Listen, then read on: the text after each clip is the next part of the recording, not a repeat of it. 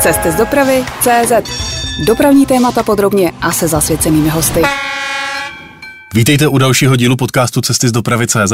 Já jsem Ondřej Kubala, no a dnes vás zvu do jídelního vozu. Proti mně je ve studiu jeden, troufnu si říct, z nejznámějších vrchních jídelních vozů, Pavel Peterka, který podniká a pracuje a jezdí pod značkou LV. Vítejte. Já děkuji za pozvání, přeji všem pěkný den a hezké poledne, pokud právě obědváte. Říká se vrchní v jídelním voze? Říká vrchní. Vrchní? Jste vrchní? No, jsem vrchní, já jsem číšník, já jsem vrchní číšník a jsem na to pišný. Co jde vlastně v českém jídelním voze nejvíc na dračku? O co mají lidé největší zájem? No, klasika, svíčková na smetaně, čepovaná Plzeň, párky, šunka z vejci, omelety, taková ta železniční jídelní klasika. A mění se ty chutě podle zemí? Když pojedete do Maďarska nebo do Německa, půjdou nejvíc jiné věci? To asi ne. To je tak napříč. Někdo má rád svíčkovou, někdo si dá řízek, někdo ty párečky a pivo jenom, jak do, ale je to tak stejné. Spočítáte už, eh, kolik let jezdíte? Velice přesně, protože letos mám 20. výročí. 20. výročí. No a počítáte třeba směny nebo ujeté kilometry? Kolik jste toho vlastně v jídelním voze najezdil? Nepočítám a dost mě to mrzí. Měl jsem to dělat už od začátku. Já jsem si dokonce, když jsem nastoupil k firmě, vedl diáře, kam jsem si pečlivě vepisoval všechny směny, takže by se těch prvních pět, šest let možná dalo spočítat zpětně, ale potom už ne. Myslíte, že už máte přes milion kilometrů? To asi jo. Co vás drží na palubě jídelního vozu? Proč tuhle práci člověk chce dělat? Já jsem měl obrovské štěstí. To nemá každý. Jo? Mně se podařilo spojit práci a koníčka v jedno. Já bych to přál každému, aby se mu to podařilo takhle. Takže možná to je to, co mě drží. Potom láska k cestování, touha poznávat nové věci, setkávat se s lidmi, protože já lidi potřebuju. Je pravda, že když přijedu z práce domů, tak den, dva jsem rád sám, ale stejně potom už to někde ze zadu zase začíná tak lehce klepat, jo, když tak houkají ty motoráčky tam u nás na kopci a tak. Byl jste vláčkař, když jste byl malý? Nebo, nebo byste tuhle práci mohl dělat někde úplně jinde, kdyby se to nehýbal? Nebo třeba ve vzduchu? No, vláčkař jsem byl takový malý vláčkař. Já když jsem byl asi v sedmé třídě, tak mi rodiče koupili v šumperské prodejně mladého technika takovou tu základní sadu, uh-huh. takové to kolo modelové.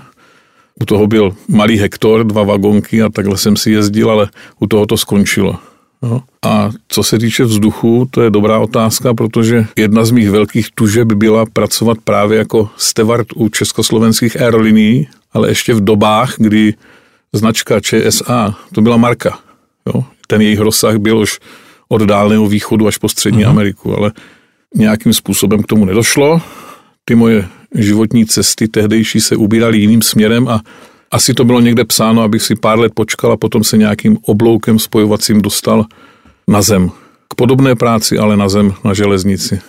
Já si říkám, když jste říkal, že je to vaše hobby vlastně, že máte to štěstí, tak není to s námi cestujícími i v jídelním voze někdy spíš o nervy? No je, samozřejmě, že je taky, ale... Máte na to pořád trpělivost? Musíme být profesionálové a musíme mít nějakou trpělivost, ale to je asi obou strany. Když jsem říkal na začátku jeden z nejznámějších vrchních, tak eh, ne každý z vašich kolegů je tak aktivní na Twitteru, jako jste vy, a ne s každým vyšel rozhovor ve Frankfurter Allgemeine Zeitung. Jak se tohle stalo? To je velice jednoduché. Když to zlehčím hodně, tak stačí se seznámit s nějakým spisovatelem a pak už to jde samo. A jak jste se seznámili s Jaroslavem Rudišem? Mm, to bylo takové nečekané. Když si před lety eh, jsme vezli večerní vlak z Berlína do Prahy a já jsem vyšel do první třídy eh, zeptat se cestujících, jestli si někdo něco dá, nějakou večeři, něco k pití, takové nějaké lehké občerstvení. A vzadu v koutě seděl Jaroslav Rudiš. Tak jsem k němu přišel, poznal jsem ho, protože jsem o něm věděl už. Nabídl jsem mu, jestli by si něco dal, on si dal kávu, tak jsem ji připravil, přinesl a když ji chtěl platit, tak jsem mu poděkoval, řekl jsem, že je mým hostem a že to má jako malý honorář za to, že proslavil můj rodný kraj, Jesenicko. Což ho zaujalo. Začali jsme si povídat jednak o Jeseníku, jednak o Aloisi Nebelovi a už to tak nějak šlo. No. On vystoupil v Drážďanech, jel domů, jak on jezdí vrchem vlastně. A pak jsme se občas takhle setkali, jel s náma, povídali jsme si, povídali, slovo dalo slovo. No a jednou mi zavolal, že dostal nabídku od deníku Frankfurter Allgemeine Zeitung na fejeton o jídelních vozech. Tak. A jestli by se nemohl nějak s námi svést kvůli inspiraci, tak jsem říkal, to by snad neměl být problém. Vzali jsme ho sebou jednou z Berlína do Prahy a zpátky, protože my jsme vozili jeden, jednou vlak, vlastně z Kýlu jsme jezdili do Prahy, tam jsme měli hodinu pauzu a vraceli jsme se do Berlína. Říkám, výborně, to bude přesně na to.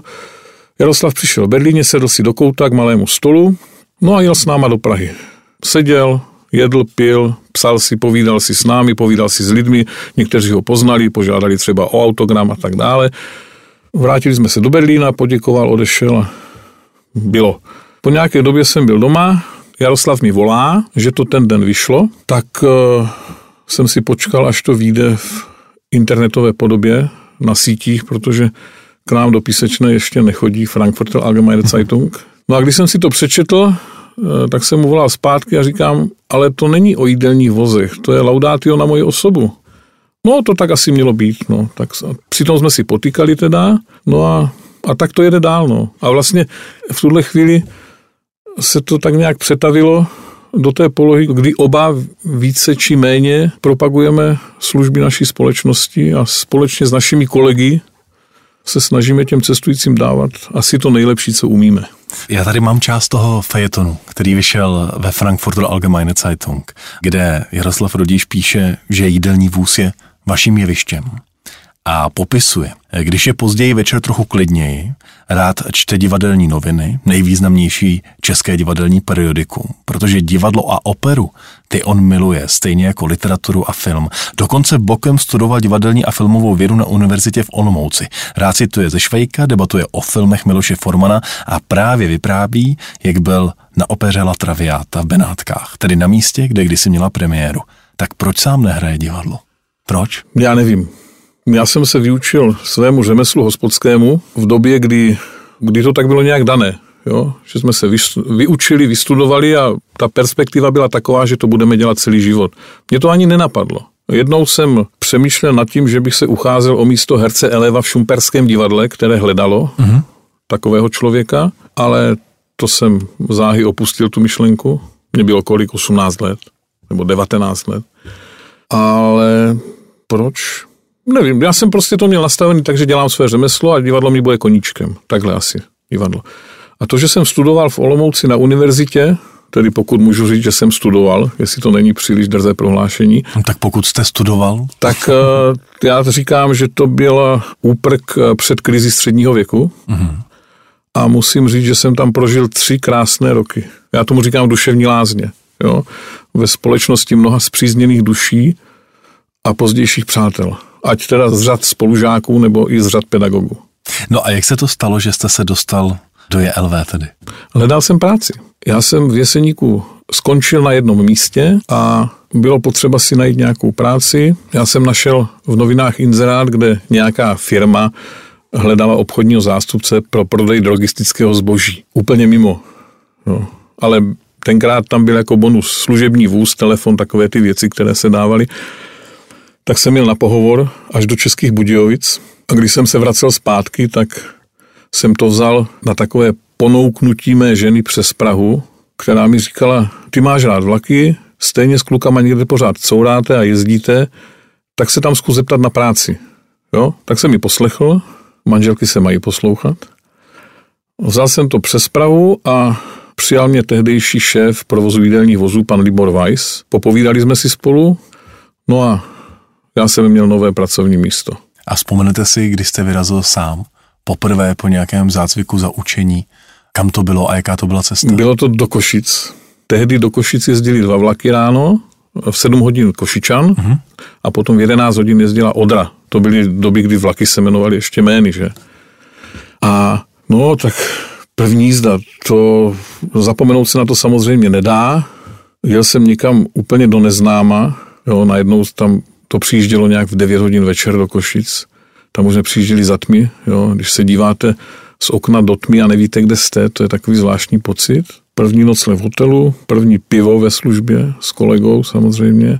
bylo to zajímavé. No. Ale vy jste, jestli se nepletu, začínal jako kuchař Ano. v jídelním voze. Já Až jsem- potom jste se stal vrchním. Já jsem chtěl jezdit jako číšník, ale pan šéf tehdy říkal, že číšníku má dost a potřebuje kuchaře.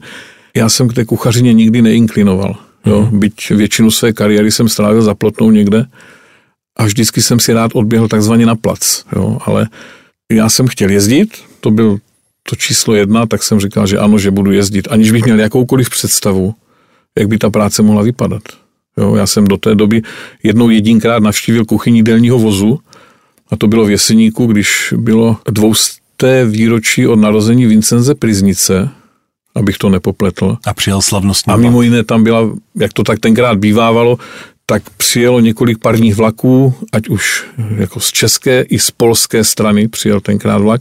A mimo jiné v tom jakoby protokolárním vlaku, jestli to tak řeknu, tak byl zařazený jídelní vůz, tehdejší VRM, takzvané culišáky. No a tak tam byl odstavený na krajní koleji v Jeseníku a já jsem chodil okolo, zaklepal jsem dovnitř a požádal jsem zaměstnance nebo pracovníky, kteří tam seděli, jestli bych se mohl podívat do zázemí, že jsem kolega z oboru, že tady vařím v jedné restauraci, aniž bych tušil, že s těmito kolegy se staneme i přáteli za několik let. A tak mě s odkazem tedy, že tam není uklízeno, že skončil provoz zrovna, že to musí uklidit, tak já říkám, já vám to uklízet nebudu. Jo, jenom tak jo. Tak mě pustili dozadu, tak jsem se tak prošel tou kuchyní, tím zázemím a tak dále. Poděkoval jsem, odešel jsem pryč, no a pak vlastně jsem se s tímhle setkal, až když jsem měl svoji první jízdu, solo jízdu. A kde to je lepší, v kuchyni nebo na baru? V jídelním voze Nebo na place. nebo na place? Pro mě na place. Mm-hmm. Já, já nejsem kuchař. Jo? Já jsem, nikdy mě to nebavilo v kuchyni. Jo? Já jsem číšník. Já jsem měl štěstí na učitele a nevím, no, mě ta kuchyň prostě nebaví zas tak moc. Ne, že bych neuvařil, já uvařím, když bylo potřeba zaskočit, samozřejmě zaskočím, není pro mě problém eh, zaskočit kdekoliv, jo? ale prostě já jsem číšník a tím to je daný. Pavel Peterka je dnes naším hostem. Posloucháte interview Cesty z dopravy CZ. Která jsou vaše služební nej? Třeba nejdelší pracovní cesta s jídelním vozem? Nebo nejvíc vydaných jídel na nějakém spoji, já nevím. Nejdelší jízda, tak to bychom museli počítat přesně kilometry, ale nejdelší jízda pravidelná ve službě, tak to byl asi dánský Orhus, kam jsme svého času zajížděli. A to už je dávno, co tam jezdil vlak vlastně českých drah. No to bude tak 17 let, určitě počítám. Ten přímý spoj vlastně Praha-Orhus, který jezdil. A on jezdil i velmi krátce, to byly dva, tři roky. Dva, tři roky, Dva, tři málo, roky. málo, málo, ale byl velice oblíbený. No, ti dánové si ho velice brzy oblíbili. Dánům se líbil český vlak? až si ho vzali tak trošku asi i za svůj, jo. Protože, co si pamatuju, tak tam se snad ani nedalo hovořit o nějaké sezónnosti. Mm-hmm. Samozřejmě ty rozdíly byly, jo, léto nebo zima, ale když ten vlak nebyl plný v Orhusu, tak eh, ve Frederici určitě už plný byl. No a bylo to velice příjemné. Jo. Takže to byla ta nejdelší štace. Nejdelší jste mohli štace, potom Split, jezdívali jsme Jadran Express svého času, to byl rok 2003-2004, jsem jezdil já, což jsem jezdil velmi rád a ptal jste se na ta jídla, možná Mhm. bychom mohli mluvit o Splitu, když vezete speciální vlak moři, tak tam je záruka, že všichni budou jíst a pít. Takže jsme vždycky odstravovali celý vlak, když jsme jeli večeře, ráno snídaně, zpátky večeře, snídaně, obědy, ale to já jsem bral vždycky tak trošku jako za odměnu. Jo, protože byla to sice dřina, ale přijeli jsme ráno do Splitu. Já za sebe mohu říct, že většinou jsme přijeli na čas, skutečně.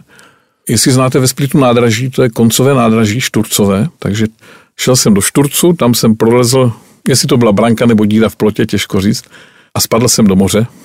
A v tu chvíli se ze mě spláchlo všechno, co na mě bylo z té šichty z Prahy. Já jsem si užíval jednodenní dovolenou u moře. A máte taky nějaký nejoblíbenější směr, kam rád jezdíte? Byl ten split, to zní, to zní že jste Já jsem jezdil jezdil rád do Splitu, to byla sezónní záležitost, několikrát během léta. Rád jsem jezdil do Westerlandu na ostrově Silt, velmi rád. A rád jezdím třeba do Flensburgu zase, teďka. Začali jsme jezdit do Flensburgu, protože za Neumünsterem je stanice, která se jmenuje Rendsburg. Mm-hmm. Ale než do Rendsburgu přijedete, tak přejíždíte přes velký most, já tomu říkám typ Eiffel. Ten most příští rok oslaví 110. narozeniny a to je, to se těžko popisuje. Jo. Ten vlak jede pomalu po vysoké ocelové konstrukci přes kanál, který spojuje Balské a Severní moře. Takže občas, když je štěstí, tak vidíme i nějakou námořní loď, která pod námi proplouvá. A já mám ten pohled moc rád. Jaký jsme my hosté, když jdeme do jídelního vozu? Jsme milí, slušní, jsme na zabití? Jaký jsme vlastně? Přesně takový, jako, jak jste to teďka řekl. A měníme se v různých zemích, jako chovají se Češi jinak, jinak Maďaři, jinak Němci v jídelním voze? Já myslím, že ne. Já vždycky, když někde poslouchám, jak někdo říká, no jo, to jsme my Češi, jo, my jsme takový a makoví a neumíme se chovat a děláme ostudu, jo, není to pravda. Je to úplně jedno, odkud kdo je. Každý má někoho, kdo se umí chovat, kdo se neumí chovat a kdo umí dělat ostudu. Ať je to Čech, Němec, Američan, Maďar, Slovák. A jakou děláme jako zákazníci ostudu v jídelním voze? Co všechno ne, jste s námi zažil? Nebudeme mluvit o ostudě, to ne, to jako ne, ale víte co, služba jídelního vozu ve vlaku, vezmeme si ten základ. Co je jídelní vůz ve vlaku? Je to služba pro všechny cestující. Takže cestující by měl mít možnost přijít do jídelního vozu, najíst se, napít a potom se vrátit na svoje místo a takhle si postupně co nejvíc cestující vystřídat. Ostatně já si pamatuju dobu, kdy to tak ještě bývalo. Jo? Bohužel dneska jídelní vůz plní funkci i vozu přepravního, kdy ten cestující přijde přímo do jídelního vozu, sedne si a teď je otázka, jak s tím naloží. Jo? Buď bude hodovat v úvozovkách řečeno celou cestu a bude to tak, jak má být, být tam sedí celou cestu, anebo si dá jednu vodu, jeden čaj, jednu kávu a v tu chvíli po vypršení nějaké té doby, která stačí na to, aby se občerstvil, tam začne blokovat místo sobecky vůči ostatním cestujícím, kteří by chtěli té služby využít a nemůžou. Což se dneska děje, bohužel. A je to samozřejmě špatné i z obchodního hlediska pro nás, protože my potřebujeme prodávat zboží. Jo? Další věc, která je, je ten cestující, který si koupil místenku a sedí ve vlaku a nemůže tu službu využít, tak má mrzení, jo? chtěl se najíst, chtěl si dát třeba svíčkou, řízek pivo a nemůže, protože tam sedí někdo, kdo už by tam sedět teoreticky neměl. A já jsem tu otázku na to, jakou ostru jsme schopni stropit eh, v jídelním voze, možná myslel tak, eh, kdy jako si říkáte už, Ježíš, tohle snad nemůžu vymyslet vážně pro Boha. Víte, já jsem na některé věci takový trošku cimperlich možná, nevím, ale co třeba těžce snáším, když si někdo hodí zavazadla na sedačky, jo, nebo si tam dá nohy v botách, jo, takové to nekorektní chování i vůči ostatním. Jo. Tyhle, jako by se ztrácely ty základní principy, které kdysi fungovaly. Já nechci působit jako nějaký mentor nebo někdo, kdo poučuje, to v žádném případě, jo. ale jsou věci, které by měly být automatické a které se nám dneska tak nějak vytrácejí. A když to otočíme do úsměvu, tak eh, na jaké situace s námi cestujícími rád vzpomínáte? Kdy jsme vám udělali radost? No samozřejmě vždycky, když přijdete. Jo? A když jste spokojení, když řeknete, že to bylo fajn a že přijdete zase a když se podaří navázat kontakt. Ono to taky není vždycky. Jo? Ne každý je komunikativní. U mě je to ještě trošku znásobené tím, že jsem takový komediant. Uh-huh. Taky se musím krotit. Jo? Pan Rudiš to nepřehláněl, když napsal, že jídelní vůz je vaším jevištěm. No je. tak ono ve své podstatě jo, se to dá přirovnat k divadlu, k divadelnímu představení. Jo, ale nejsem žádný just, abych do toho nějak nesapřetnul, ale vy jste se ptal... Na to, na co nezapomenete, kdy vám někdo třeba udělal radost a rád na to vzpomínáte? Každý, kdo je spokojený. Jako, víte co, každá práce by vás měla nějak naplňovat. Jo? Uh-huh. Pozitivně, pokud možno. Jo? A když tam je ta pozitivní zpětná vazba od lidí, tak ono už to stačí. Když odchází lidé z vlaku, děku, děkujeme, bylo to fajn, my pojedeme zase, jo. Když tam jedou děti, jaký bylo vysvědčení, jo. Vy si rád s náma povídáte. Jak se máte, co jste dělali, kam jedete, kam letíte, odkud jedete, jo. Nebo když ten klučík si dá nějaký džus a já se ho zeptám, jestli má dobré zuby, on se na mě podívá tím šestiletým pohledem, Vyděsí protože se. nechápe otázku. A já mu řeknu, že ten džus je tak hustý, že se musí kousat. Takže tak. No. Kdy nás to táhne do jídelního vozu nejvíc? Já se přiznám, že mám rád snídaně v jídelním voze. Když vyrážíte brzo ráno, dáte si snídaní v jídelním voze, tak to jsou fajn starty do nového dne pro mě. Kdy je nejvíc narváno? No, i ráno, i v poledne, i večer. Dá se říct, že celý den. Teď v sezonu samozřejmě to je daný, ale je pravda, že ono to jídlo v jídelním voze nebo to, že sedíte v jídelním voze, jedete, necháte se obsloužit, dostanete čerstvou snídani. Má to něco, má to nějakou přidanou hodnotu pro každého. Je to nevšední zážitek. Jo? Sedíte u stolu, díváte se na Vltavu nebo na Labe, na labskou soutězku, dáváte si semenex, nebo tam křoupete mhm. párek, to je krásné ráno. Je to krásný ráno. Jo, a do toho vychází sluníčko třeba. Opijíme se ve vlacích a v jídelních vozech jako cestující? Taky. A je to pak spíš Někdy. ta veselá nebo ta smutná část vaší práce? Přijde na to, jak hodně. Rozumím. Řekneme si to věcně. Přijde na to, jak hodně. Jako u každého pití samozřejmě se ta hladina nálady pomalu zvedá, no a pak se v určitou chvíli zlomí, že? A když se to někde zlomí, tak většinou už je to pak takové trošku i nepříjemné a trošku to je obtěžuje, ale zase s tím se musíme vyrovnat. Jo? Tak spolupráce s hostem je důležitá. Pavel Peterka je dnes naším hostem. Posloucháte interview Cesty z dopravy CZ. Pojďte mě vzít do zákulisí toho, jak funguje vaše práce. Vy bydlíte v Jeseníku, nebo v Jeseníkách kousek od Jeseníku. A na jak dlouho jezdíte vlastně? Vždycky jste týden doma a týden pracujete, nebo jak to vlastně funguje?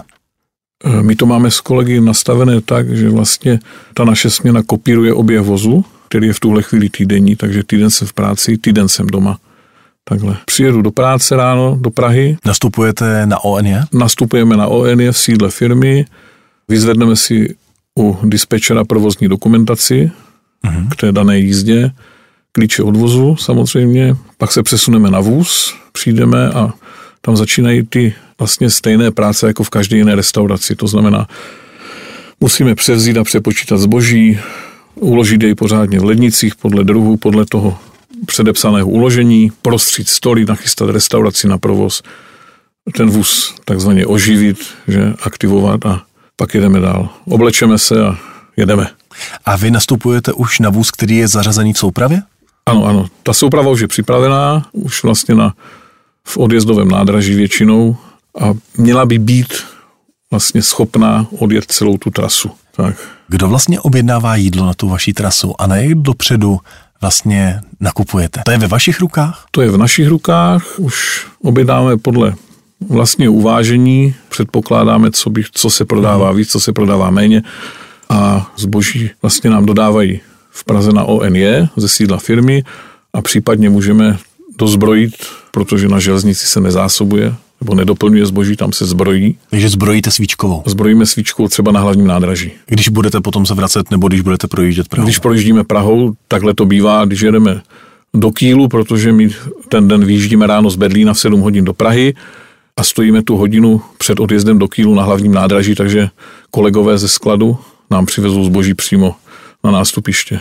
Na jak dlouho tedy se vyzásobíte? Hned na začátku toho turnusu na celý týden se snažíte, aby to vyšlo? No, tak věci, které mají dlouhé záruky, jako třeba nápoje nebo cukrovinky a takovéhle v vozovkách neskazitelné hmm. zboží, to si bereme ve velkém množství, to vydrží, ale ty čerstvé jakoby jídla, suroviny na přípravu jídel, to si bereme na kratší dobu. A jak to vlastně funguje? Vy, když jezdíte na, vy jezdíte hlavně uh, Hamburky, nepletu se nebo Německo obecně? Pohybujeme se mezi Prahou, Berlínem, Hamburkem, Kýlem, nově Flensburgem a zajíždíme taky do Brna, Bratislavy a Nových zámků. A jak to vlastně funguje? Eh, vy nejste zaměstnanec JLV, vy jste vlastně podnikatelé pod značkou JLV, když to zjednoduším? Ano, když to velmi zjednodušíme, tak eh, jsme, ano, jak říkáte, jsme podnikatelé, ale abychom byli přesní, tak firma JLV vytvořila určitý francízový koncept poskytování služeb na palubách jídelních vozů a ten koncept nám za standardních podmínek pro francízy, jak je známe obecně, postoupila a my ho můžeme využívat. A když byste mě vzali ještě zpátky do toho provozu, eh, kde vlastně nocujete, kde vlastně spíte? To si také zařizujete sami? To si zařizujeme sami. Dneska je ta úžasná doba, že si vezmete telefon a během jedné minuty si můžete najít ubytování, hotel, penzion, nějakou místnost, takže toho využíváme takhle. To znamená, nemáte stále nějaké třeba v Hamburgu místo, ne, ne, ne, kde ne, nocujete? Ne, ne, prostě to ne, to ne. jedete někde za Berlínem, se ano, podíváte, se kde třeba, budu dneska Ale spát. třeba den dopředu nebo takhle. Jo, v případě, když je nějaká mimořádnost, tak zůstaneme někde třeba chvilku stát, no tak se natáhnu na židli, tam dám si nohy nahoru. A, což se taky může stát, jsme na železnici, jo, je to provoz jako každý jiný a tam ty mimořádnosti nejsou vyloučeny. No, na to jsem se také chtěl zeptat. Jak vlastně řešíte mimořádnost, když vyrazíte směr Hamburg, ale skončíte v Děčíně a tam vás otočí na druhou stranu? Celý turnus je jinak potom. Tak jedeme na druhou stranu. tak místo v Hamburgu skončíme třeba v Budapešti, nebo i ve Vsetíně třeba kolega skončil. A pak to chvilku trvá, než se to zase dá dohromady, že? A je to třeba hodně velký zásah do těch nakoupených zásob? Že na vsetím prostě neprodáte to, co byste prodal třeba v Německu mezi Berlínem a Hamburkem? No, je pravda, že mně už se tohle dlouho nestalo, jo. Ale zase takový zásah to není. Jo. Většinou to se prodá. Jo. To je Kolik jako... vás vlastně tvoří tu partu jídelního vozu? My jsme tři ve službě. Kolega kuchař, kolegyně Stevartka, která vlastně zabezpečuje prodej na baru, děláme spolu servis do první třídy a potom prodává ve vlaku eh, z minibaru. Projíždí vlakem a já jako třetí jsem číšník v restauraci. Takzvaně na place. Na place. A vy jste stálý tým? Vy jste, vy jste vlastně franchisanti společně a jste, jste jeden tým, který spolu má svoje turnusy, kde spolu sloužíte nerozdělitelně už řadu let? Ano. S kolegou kuchařem spolu jezdíme 13. rok. To už je takové malé manželství. tak. A kolegyně Andrea, která u nás dělá stevartku, ta s námi jezdí teďka rok, ale spolu už jezdíme asi 18 let, protože my jsme se setkali už jako zaměstnanci na firmě, mm. takže se známe dlouhodobě a jezdili jsme spolu i zvláštní vlaky hodně. No a předtím se mnou jezdili třeba mý synové na brigádě jako studenti. Ti měli ten bar? A ti jezdili s tím minibarem, prodávali na baru jako stevardi. No. Bavilo je to jako tátu? Začnu u toho mladšího. Doufám, že se na mě nebude zlobit. Kluci, jako každý mladý člověk, že jo, potřebovali nebo měli svoje potřeby, to znamená, musí mít telefon, každý musí mít notebook, jak to tak bývá, říkám chlapci, výborně, dostanete příležitost si na to vydělat. Tak, takže u mě jezdili první na brigádě, když byly prázdniny a starší Ondřej potom vlastně jezdil i jako kolega, jo, pokračoval dál. No, pro toho mladšího Vojtu to byl způsob vydělání peněz asi, ale moc ho to asi nebavilo. Já si myslím, že to nebyla jeho parketa, ale to není, to je přirozené, jo? to je práce, která není pro každého. Jo? Ale odjel s náma pěknou řádku kilometru a bylo to fajn a je s jedním nebo s druhým. No. Akorát problém byl, že dělali s tatínkem, jo? protože já jsem jim říkal, chlapci, tady jsem první pan šéf a až potom tatínek. Jo? Takže, ale myslím, že jo, že na to vzpomínají dobře. Máte za sebou 20 let na palubě jídelních vozů, je LV. A na kterém z těch vozů, kterými jste prošel, myslím teď pracovně, nebo které jste možná i viděl třeba jenom ze svého zájmu, se vám pracuje nebo vám přijdou nejlepší? Jednoznačně současný typ VRMZ, který má sice už 25 let, ty vozy prošly i nějakou rekonstrukcí, ale pořád o nich tvrdím, že jsou špičkou. Mm-hmm.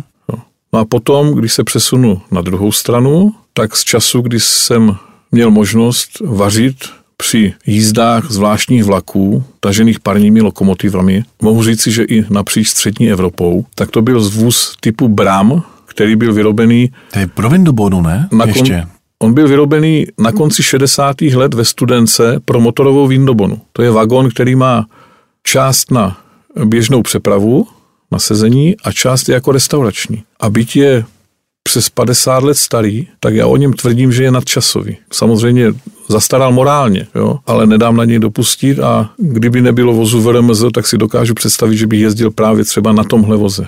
No možná budete jednou jezdit do Německa na Comfortjetech z konzorcia Siemensu a Škodovky. Možná už brzy.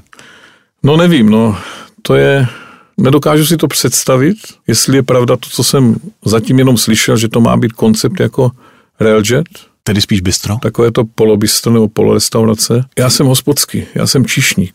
Jo. Vy potřebujete hospodu. A já potřebuju hospodu a to naše VRMZ, eh, to mi to nabízí tuhle možnost vrchovatě. Jo. Když eh, jezdíme takhle po Evropě a je jedno, jestli vozíme štamgasty nebo nové hosty, tak jestli se jim něco líbí, tak právě to, že to je klasická restaurace, byť na kolech, že jsou tam stoly prostřené ubrusy, že dostanou takový ten standardní restaurační servis, že za nimi někdo přijde, povídá si s něma, standardně komunikuje, nevím, jak bych to řekl, jo?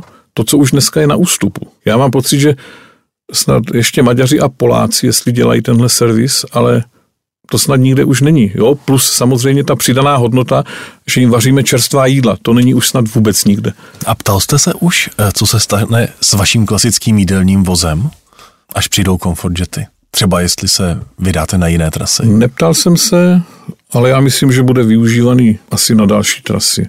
Jestli někam na Maďarsko nebo na Slovensko, nebo třeba i na Německo, já nevím. Já si to vůbec nedokážu představit. Ty informace, které mám, jsou zatím jenom z doslechu. A je pravda, že když komukoliv řekneme z našich hostů v zahraničí, že čas našich vozů se nachyluje pomalu, tak každý upouští takovou nějakou tu slzu, jo, protože je mnoho lidí v Německu třeba, kteří, než by z Berlína do Hamburgu jeli jejich vysokorychlostním ICE, tak počkají a jedou pomalej s námi, protože u nás si dají právě svíčkou, anebo když jedou z práce, tak si sednou, dají si čepovanou Plzeň, jednu, dvě, tři, povídají si jo, a těší se na to. Jak vlastně působí v západní Evropě náš klasický jídelní vůz? Protože pokud vím, tak v Německu už tyhle ty klasické jídelní vozy nepotkáte. A těch zemí, které je provozují, je méně a méně. No je velmi oblíbený. Jo, působí trošku jako zjevení pro ty, co to neznají. A my jsme na to pišní, protože vyvážíme někam něco, co tam nemají a čím jsme výjimeční. Když jsme v tom Německu, co udělala s obsazeností jídelního vozu 9-eurová měsíční jízdenka, která je teď u našich západních sousedů obrovským tématem. Já když jsem cestoval některými vlaky severně od Berlína, tak to byl mazec, co se týká té obsazenosti, kde se sedělo i na schodech. Tak jak je to na trasách, kde jezdíte vy? S náma to neudělalo nic, protože ta jízdenka se týká pouze regionální přepravy nebo regionálních vlaků. Jo? Vy můžete jet s touhle jízdenkou z Hamburgu do Mnichova, ale můžete jet jenom regionálními vlaky. Ta jízdenka neplatí ve vlacích vyšší kvality, když to tak řekneme. Což i na každé stanici průvodčí hlásí pro cestující, jo, aby ti, co mají jízdenky za 9 euro, si vystoupili, protože ta jízdenka tam neplatí. Je to možná myslel i tak, jestli třeba to neznamená odliv z toho vlaku vyšší kvality? Ne. Do těch regionálních spojů, které jsou sice pomalejší, ale jsou teď výrazně levnější. Já si dovolím říct, že ne, protože ty vlaky jsou každý jiného druhu a každý plní jinou funkci. A pojďme se ještě zastavit u mimořádností. Já jsem si nemohl nevšimnout vašeho oslavného tweetu, když šel Berliner ve správném řazení. Trápí vás hodně, že ten systém ne vždycky funguje dokonale? Toho jsem se trošku bál. Samozřejmě, že mě to trápí, nebudu se tím tajit. Jo? Protože ve chvíli, kdy to nefunguje, jak to fungovat má, tak to znamená i omezení našich služeb. Jo? Když vám na soupravě chybí vůz, nebo vůz nefunguje, nebo nefunguje cokoliv jiného, tak to znamená omezení kapacity, potažmo omezení služeb, protože v tu chvíli je tady jídelní vůz jako nějaká náhrada přepravní a samozřejmě rozmrzelí cestující. To znamená, když nemá Berliner dostatečný počet vozů, tak se stane přesně to, o čem jste mluvil, že běžní cestující prostě obsadí židle v jídelním voze, aniž by si chtěli něco dát? I taky se to, stává. to myslíte? Taky se to stává. Já se těm lidem nedivím na jednu stranu, jo, protože prostě si chtějí někde sednout. Oni si koupili jízdenku, mají i místenku třeba, ale nemají místo. Jo? Tak eh, to je, dost, to je těžké, já ji chápu. Jo? A jeďte z Prahy do Berlína, stoje někde v uličce, jo? když tohle všechno máte koupené. Takže je to dosti nepříjemné a navíc ta poptávka po přepravě, budeme se třeba bavit o tomhle vozebním rameni, jo? Mm-hmm. Berlín, Praha, Praha, Budapešť, Praha, Vídeň, rok od roku stoupá, ale už dlouhodobě. Jo? Takže máme tady určité množství cestujících s místenkami a pak samozřejmě velké množství cestujících bez místenek, protože mají různé ty interraily a podobné jízdenky síťové dlouhodobé studenti, uh-huh. i běžní cestující a tak dále, nekoupí si místenku z nějakého důvodu a tak dále. Jo? A chtí, všichni chtějí přepravit. A to množství cestujících stoupá rok od roku, ale vozy se nepřidávají. Takže bohužel my jsme teďka svědky i toho, že v Berlíně odjíždíme i za asistence policie, protože ten vlak je tak přeplněný, jo, že už nemůže odjet asi z jejich pohledu. Jo. Takže cestující, kteří nemají místenky, nevím podle jakého klíče, musí opustit soupravu a počkat na další vlak a doufat, že se dostanou dalším vlakem. Ono se to v poslední době děje i v přechodové stanici v Děčíně, že německá četa je přísná a vysadí cestující, kteří třeba jedou na stání. Víte co, to nevím, to neznám, jaké mají Němci předpisy, jo, podle jakého klíče to dělají, jo, ale každopádně je to nepříjemné. Jo, to je, A když vám třeba ještě chybí právě vůz, no tak to je situace, dá se říct, neřešitelná. A podaří se vám aspoň něco potom prodat tím cestujícím? Podaří, samozřejmě. Kteří tam jsou proti Víte své vůli v jídelním V tuhle chvíli to můžete vzít do dvou poloh. Jo? Buď to tam bude stát naštvaný, vrchní, vsteklej, spocený v tomhle počasí, jo? protože to vedro je neúnosné, leje z vás pod po litrech, jo? a vy si to, ten svůj vztek vybijete na těch cestujících, jo? kteří za to taky nemůžou. Většina. Tak. Já bych bez, bez místenky nejel. A nebo prostě to sobě nějak udusíte, přehodíte na druhou kolej a těm lidem ukážete, že se to dá zvládnout i v tom vedru, právě tím povídáním, tou komunikací, nějakou srandu tam udělat a ono se to spustí a ve finále si každý něco koupí. No. Vy jste už zmínil cestu s parními mašinami do Švýcarska. Dostanete se občas k takovýmhle speciálním cestám se svým vozem a se svou partou? Teď už ne, já už na to nemám teďka čas, na zvláštní vlaky. Taky je pravda, že dneska ty parní jízdy už nejsou, co byly dřív. Jo. Obrazně řečeno, dřív se někde postavil nějaký kozí chlívek a už tam byl parní vlak s velikou slávou. Jo, to už padlo. Ostatně jedním z hostů byl David Morc, který Ano, o tom mluvil, jaká je situace jo, v parní vozbě. Ale měl jsem obrovské štěstí, že jsem se dostal do týmu, který zajišťoval vozbu zvláštní vlaku a z vlaky, které měli v čele parní lokomotivy, jsem projel celou střední Evropu. Od Košic až po Chiasso na švýcarsko-italských hranicích nebo po Bratislavu. Prostě všude možně. Ať to bylo tady s partou Pavla Daniše z Prahy od Albatrosu, nebo právě kluci z Děčína s Lízou. To byla ta velká jízda do Švýcarska, mm. na kterou vzpomínám do dneška. To byl zážitek, nebo obecně, to jsou zážitky, které se nedají koupit v žádné cestovní kanceláři. Jo? Vy jste doma v Jeseníkách. Dá se to zvládat? Pracovat nebo mít výchozí místo pro práci v Praze a bydlet 300 kilometrů daleko? Dá, akorát, že musíte jezdit těch necelých 300 km do práce, to je jediné. Jestli jedete tady, bych bydlel na jižním městě a jezdil bych, jak se říká, 136 do práce na firmu, anebo sednu do auta a jedu do práce do Prahy, tak to je jediný rozdíl v těch kilometrech. Zvládnout se to dá. Nebyla to vždycky procházka růžovým sadem, především v dobách, když kluci vyrůstali a byli malí, protože to bylo třeba v době, kdy jsem jednak jezdil pravidelné jízdy a hodně jsem vozil s kolegy zvláštní vlaky, takže jsem byl víc v práci než doma a co si budeme povídat, žádná paní domů není šťastná, když má chlapa někde ve větru a doma na krku dva malí kluky, domácnost, práci a tak dále. Ale podařilo se to nějak ustát všechno, takže můžu kroutit tu 20. sezonu a můžu mít za sebou tyhle pěkné vzpomínky. A máte nějaký sen, kam byste se s jídelním vozem chtěl ještě podívat? No, já bych se třeba rád zajel podívat zpátky do Westerlandu, na ostrově Silt, kam jsme jezdili. To byla taky taková jízda za odměnu. Jezdili jsme na Rujánu do Binzu, malé přímořské lázně. Bohužel jsem nestihnul dobu, kdy z Prahy jezdil slavný Albert Einstein do Curychu nebo až do Interlakenu. Jo. Do Paříže bych se jel podívat, proč ne? A dovedete si představit, že byste na české železnici pracoval pro jiného, než je ten modrý dopravce? A víte, že zatím ne. Já, já jsem spokojený. Jo, já fakt jsem, ono, nevím, jak to zní, ale já jsem fakt spokojený.